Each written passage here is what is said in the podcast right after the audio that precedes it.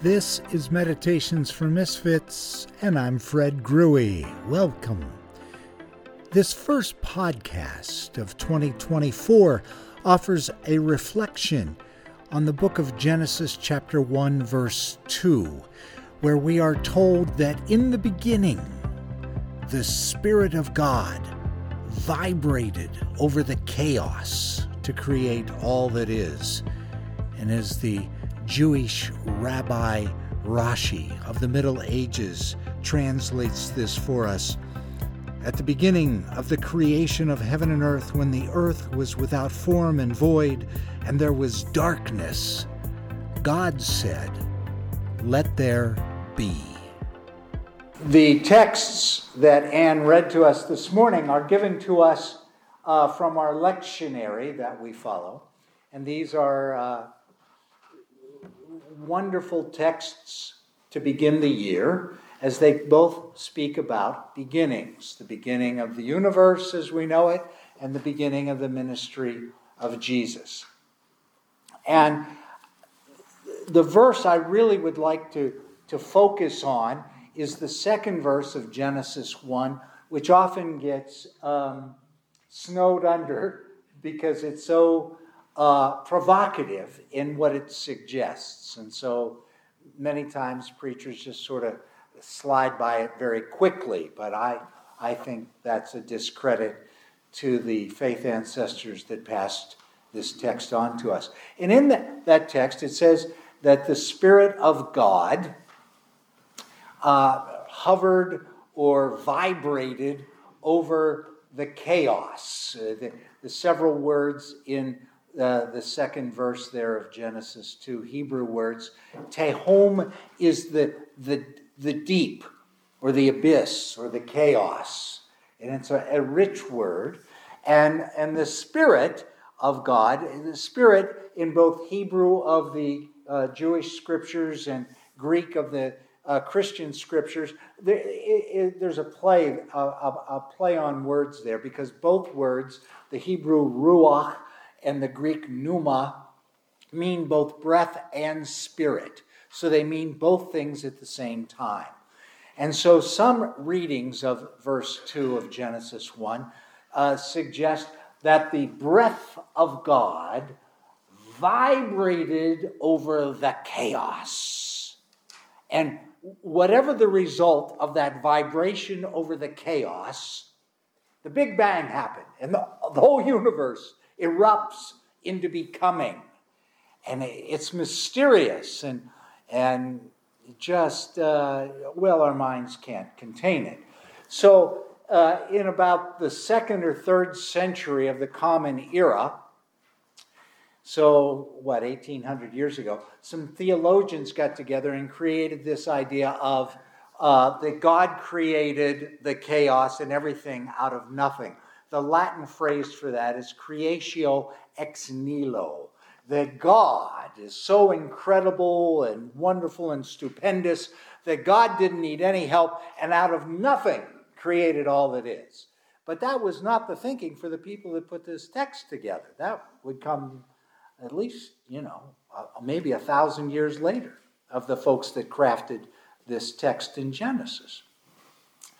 And so there's uh, a, a, new thinking or uh, a new exploration into this text by a wonderful theologian from Drew University is somewhat spearheading this, a woman. So Paula, you'll be pleased with me. I'm reading a feminist theologian, and uh, she's progressive and incredible and brilliant. Her name is Catherine Keller. She teaches at Drew University. And she is promoting and suggesting what she calls creatio ex profundis, that God doesn't create out of nothing, but God creates out of the chaos. And it's right here in this text. And so I've gotten this book of hers that I'm trying to wade through, and I got to tell you, the book is annoying as all get out. It was a $50 book, which blows my mind, and it's a big book. It's, it's like that big, but it's got two inch white margins around, so the print is really, really tiny.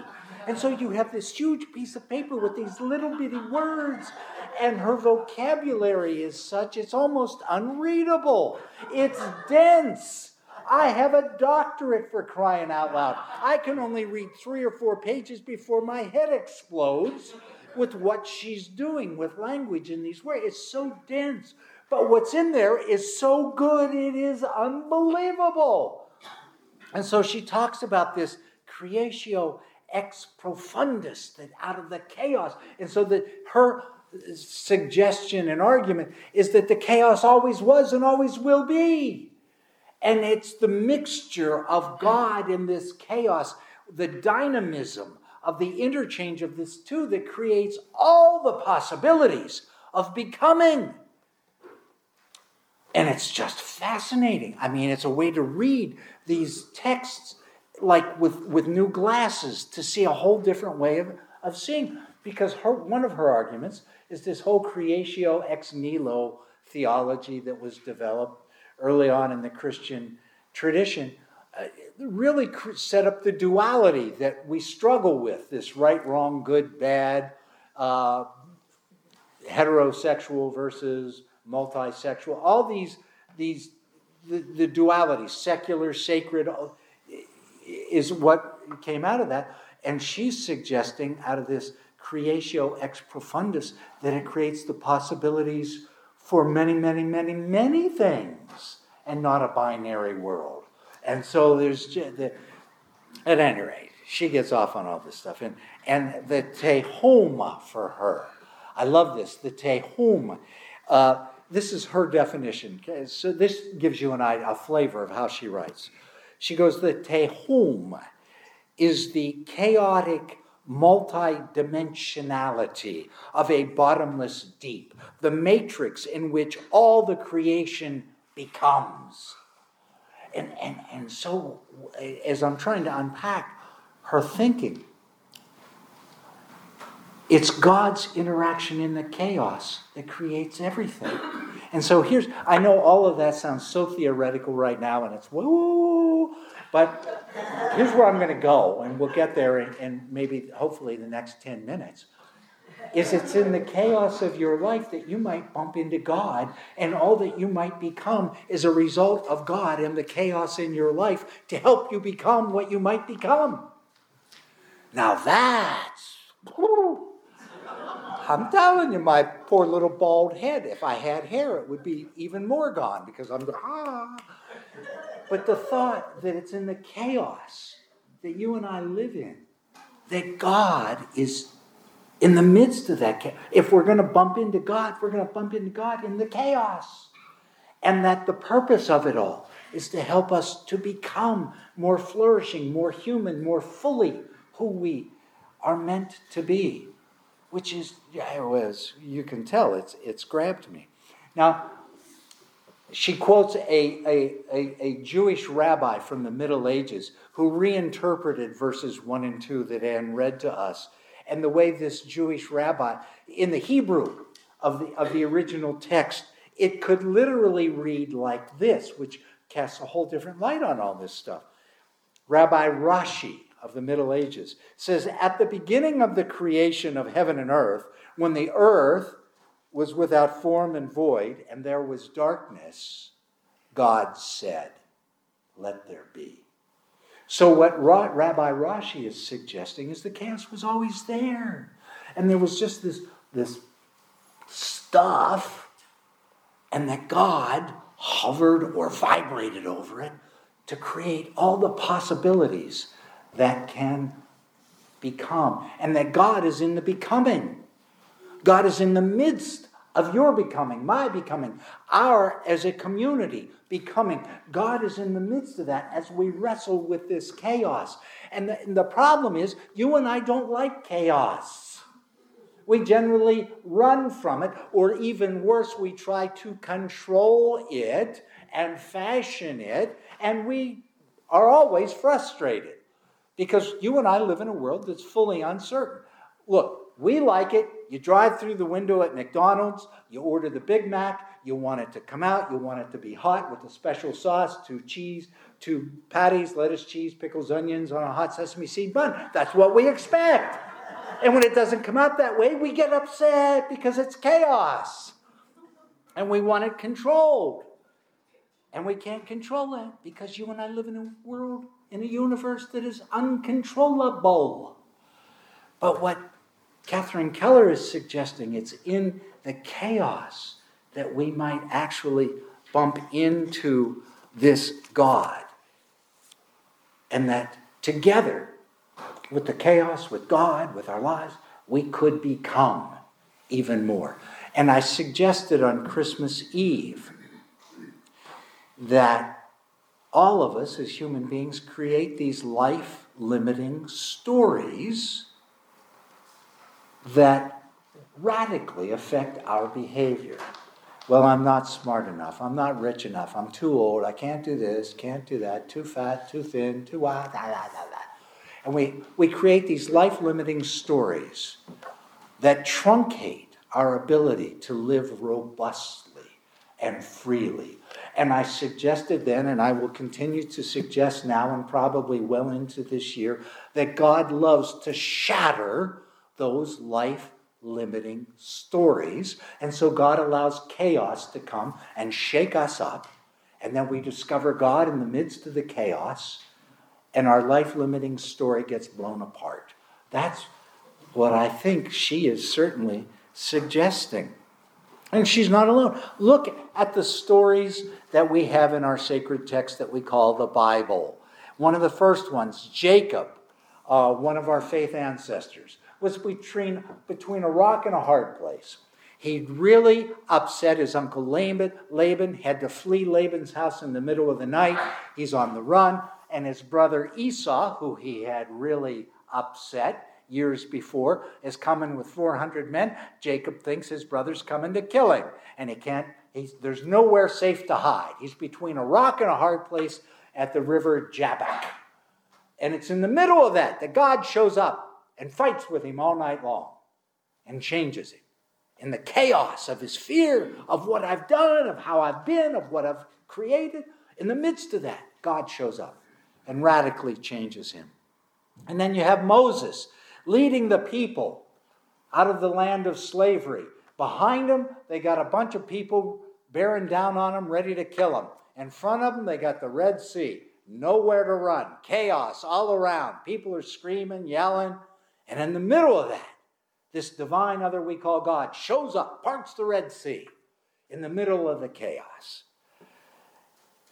Elijah the prophet is hiding in a cave, the chaos of fear has trapped him. He thinks everybody's out to get him. And in the middle of that chaos, the Spirit of the Holy One shows up as a still small voice and says, What are you doing here? And changes his life. It's in the chaos that we might run into God. And I don't even have time to get to Jonah in the belly of the great fish, or Daniel in the lion's den, or the three Hebrew boys, Meshach, Shadrach, and Abednego, say that three times fast, in the fiery furnace. They all encountered God in the midst of their chaos. And as Christians, we celebrate on a Friday called Good on a tree that is meant for murder in a crucifixion. God is encountered. And so I'm just suggesting whatever chaos is going in your life, embrace it because you might just run into God in the middle of that chaos. And the good news is you might even get more liberated and become more likable as a result of it. You might even become wiser and more compassionate as a result of it. That's what I read in these texts. And then we get to the, the Gospel of Mark that Anne read.